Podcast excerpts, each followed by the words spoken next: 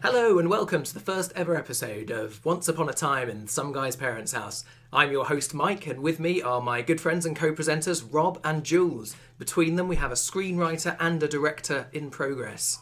Thanks for joining me, guys. Is uh, Thank you. Which one of us is the one in progress? Let's let the audience work that one out.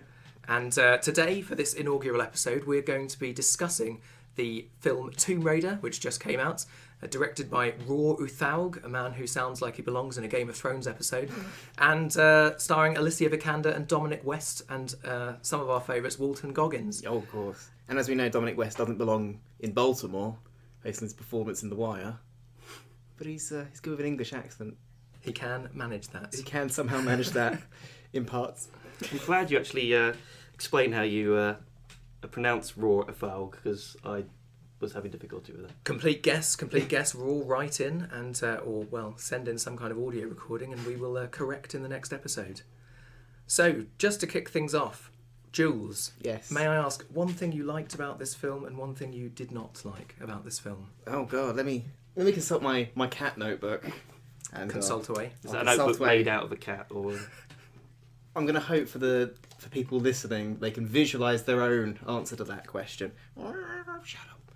Um, I find it really hard to think of something I actually liked in this film.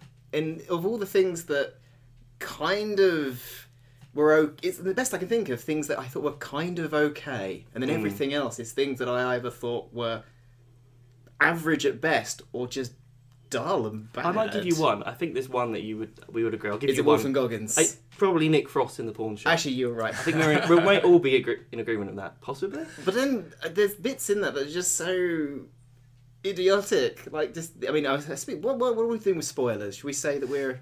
Why don't we Yeah. just spoil Tomb Raider for our audience? Thank God. there are certainly things I'd like to say which I think are spoilers. I mean, Yeah, it's, it's quite issue. hard to spoil this film. I think if you go in not knowing exactly what's going to happen, then But I'm literally you, about you just landed on. Earth yesterday. So this podcast is a bit like a Ferrero Rocher.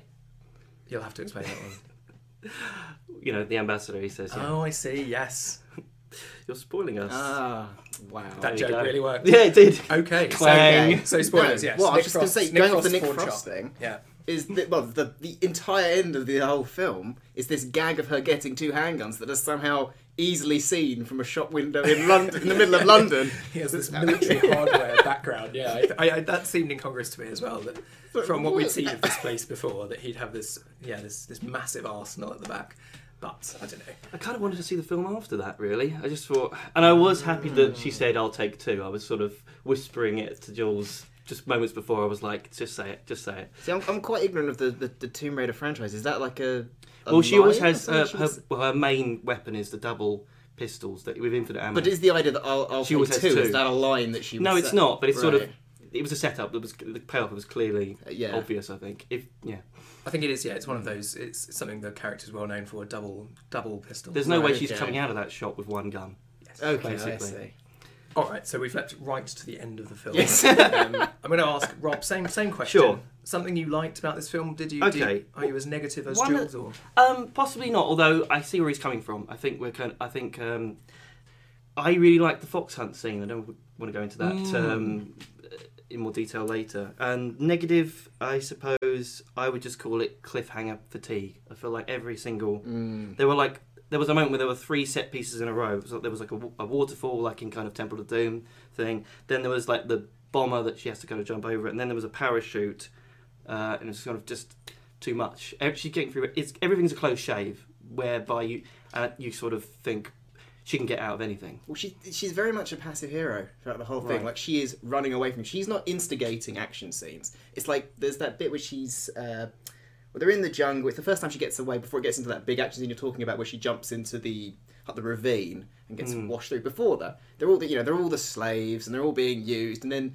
The, the guy who the, the drunken sailor I can't remember his name Was it I think Ren Lou, Lou- Ken Lou I've got Ren? here. phonetically I've written Lou Yes. Ken um, and Very American Hong Kong sailor, I thought. yes Um, but yes, carry on. But he, um, rather than her thinking, "Oh, I'm going to escape," and then she finds a reason to escape, he creates an opportunity for her to escape, and then she just looks to him as if to say, "Oh, I better run now before they catch me." And there's no like decision making. Should I should I stay? And you know, he, she's Right. saying, "No, I must stay. I must save you and help out the tribe," and him saying, "No, go while you've got a chance." There's no active decision on her part. She's just running, and that to me is indicative of like Yes. all these action scenes where she's running, something falls apart. She, It's- she falls down. Yes. Oh no, she's in pain. But then something else happens, so she's got to run away even further. It's I, It's I agree so- with you completely. Yeah. Actually, I thought I thought one of the weakest things, one of the things hmm. I was really expecting to enjoy about this film was Alicia Vikander playing Lara Croft. I, I really liked Alicia Vikander. I think in Ex Machina she was absolutely fantastic, and then I think she thoroughly deserved her Oscar for The Danish Girl as well. I thought she was really the only really good thing about that film as well.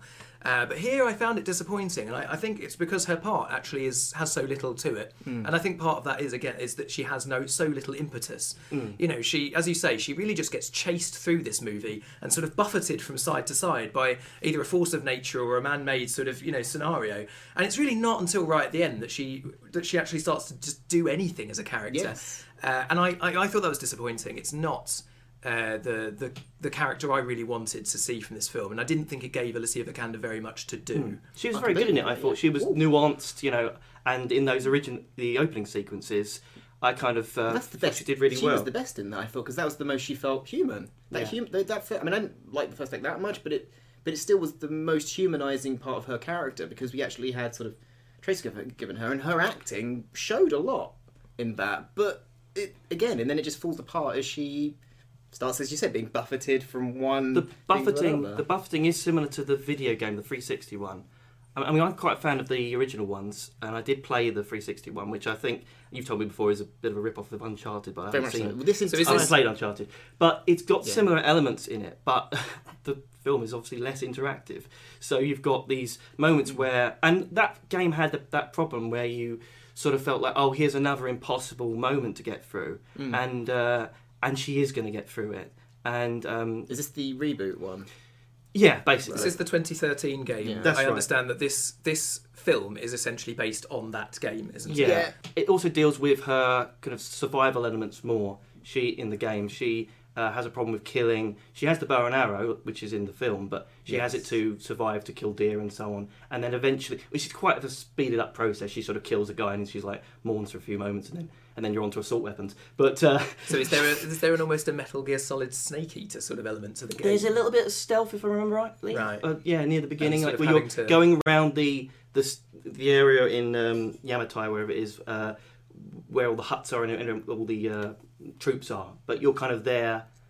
I suppose you're undercover for a bit, and so um, there is a little bit more active. As you say, she is more passive in this movie, if, if, if that's possible. I'll just go on one random thing because you mentioned the Uncharted games. It only occurred to me late after I'd left this film and um, I was home and I was thinking about the story and I realised it's an absolute rip of the story from the first Uncharted game. Right. The whole idea of you, you know um, uncovering an evil thing that you think's all supernatural, but then actually it is a zombie virus that calls people to go mental and attack you. It's like a one for one rip. I, I was Ah. quite surprised at just how similar it is. I mean, it's been a long time since I played that game, but Well, I mean, the uh, film it's, the film I felt was derivative in, in many regards. Oh, I, yeah. I expected it to be. I mean, let's be honest, like number one influence, Indiana Jones. Mm. Um, I mean, for me, the this film really book. only got going Yeah. once they went into the tomb, and there should have been Yes. far more tomb Well, raiding exactly. in this film. It's called Tomb Raider, and yet she doesn't raid a tomb until an hour and a half in. easily. Hmm. And then I thought, then I actually found that even though this was fine, it's borrowing very heavily from Indiana Jones, you know, floor tiles falling away and, and get the Hmm. right combination of colours for the stones. And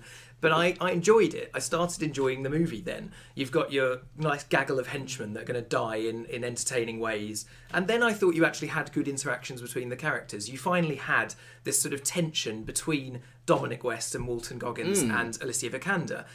The the puzzle you mentioned, the color puzzle. I think there may be another example, but I was thinking that there could have been more puzzles where the audience could participate a bit more because you know Derek um, Jacobi kind of gives her the Hmm. Japanese puzzle and she sort of solves it almost instantly, and, and she only solves it because her dad had them littered around her house.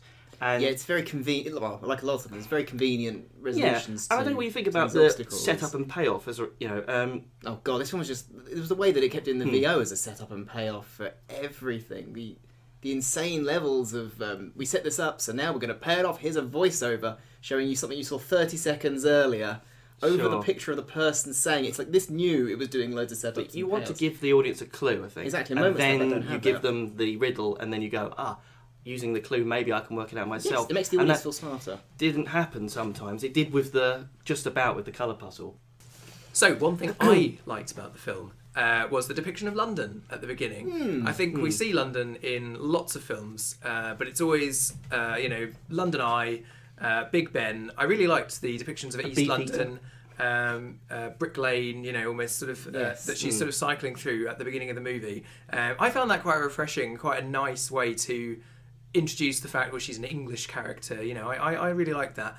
Until the fox hunt scene, Ah. which you know, then then I thought, no, this isn't the London that I live in. But Mm. Rob, you liked the fox Well, hunt I scene. liked it because it was it's something I hadn't seen before, uh, and it's quite exciting. And, and I one of the things I liked about the film is, and I'll give I'll give Raw Ufalg credit for this. I think is that it's one of its strengths is that it's shot in a quite clean. You can tell what's going on in an action scene. In every action scene, pretty much without fail, you can tell who's in it and who's doing what.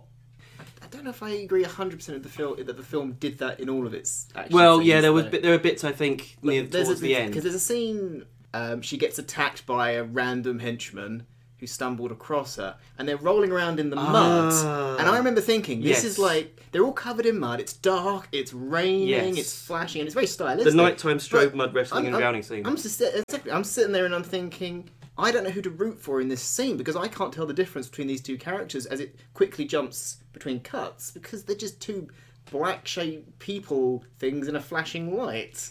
what are what what's what would make this film better? I mean, Ah. like, so in terms of say say Indiana Jones, why why is this film not as good as Raiders of the Lost Ark? tone for one i think that it's mixed tone there are bits like for example in the pawn shop where it's funny and then there are parts where as you're saying they're scrabbling around in the dark Mm. you know trying to kill someone and then dealing with death uh, so that needs to be clearer maybe just a bit more just fun possibly So, like the uh, Angelina Jolie films, then we haven't said Possibly. we haven't spoken about them. I, I have seen both of those Yes. original Tomb Raider films. I don't know if uh, it's if it's you so have. long I couldn't speak about them with any sort of uh, accuracy. But I was thinking maybe Yeah. that is actually what I want from a Tomb Raider film, and not the the, Well, the film we just got this time. Tomb Raider is a stupid Yes. concept. because Raw U- Ufalg uh, has it in him. Because I was looking at his discography, uh, sorry, filmography rather, uh, and uh, I haven't seen uh,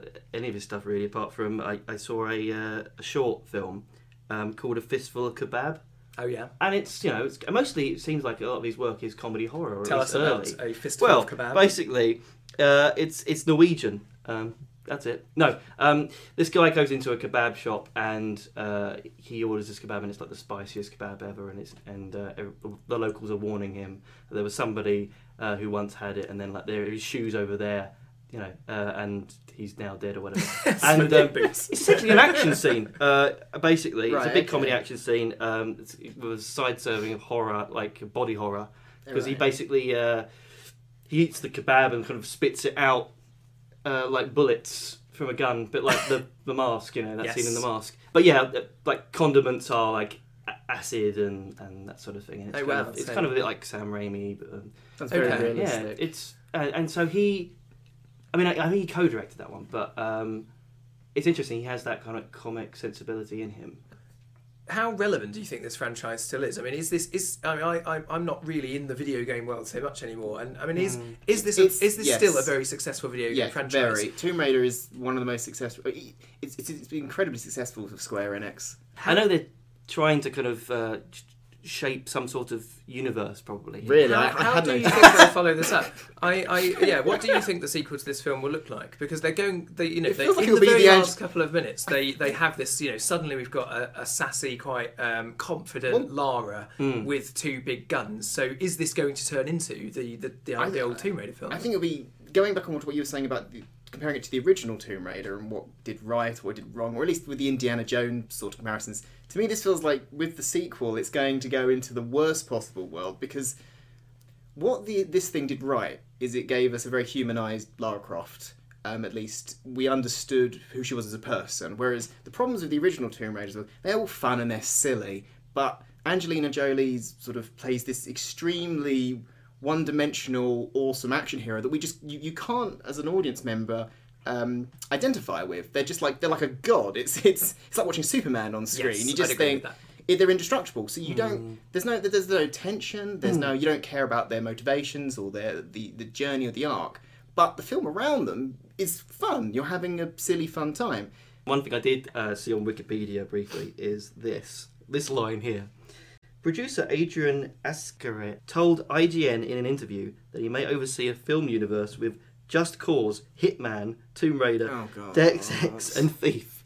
So he's going to somehow Oh, draw together all these God. different video games into one. two characters that All right, most can- sorry. people have heard of. Can we just other go- people can you repeat that nobody list? cares about. Repeat that list slowly. Just Cause, Okay, so basically James Bond okay, crossed with Archer. Hitman, So, well, they've done a Hitman films and they did really well, didn't they? Uh, Tomb Raider, which well, well, I think we've established that. What's film. that? Deus Ex. Oh, Okay, Deus Ex, Deus yeah. That so sort of could work. futuristic, Basically, Yeah. cybery crime, Yeah. noir sort of thing. Mm.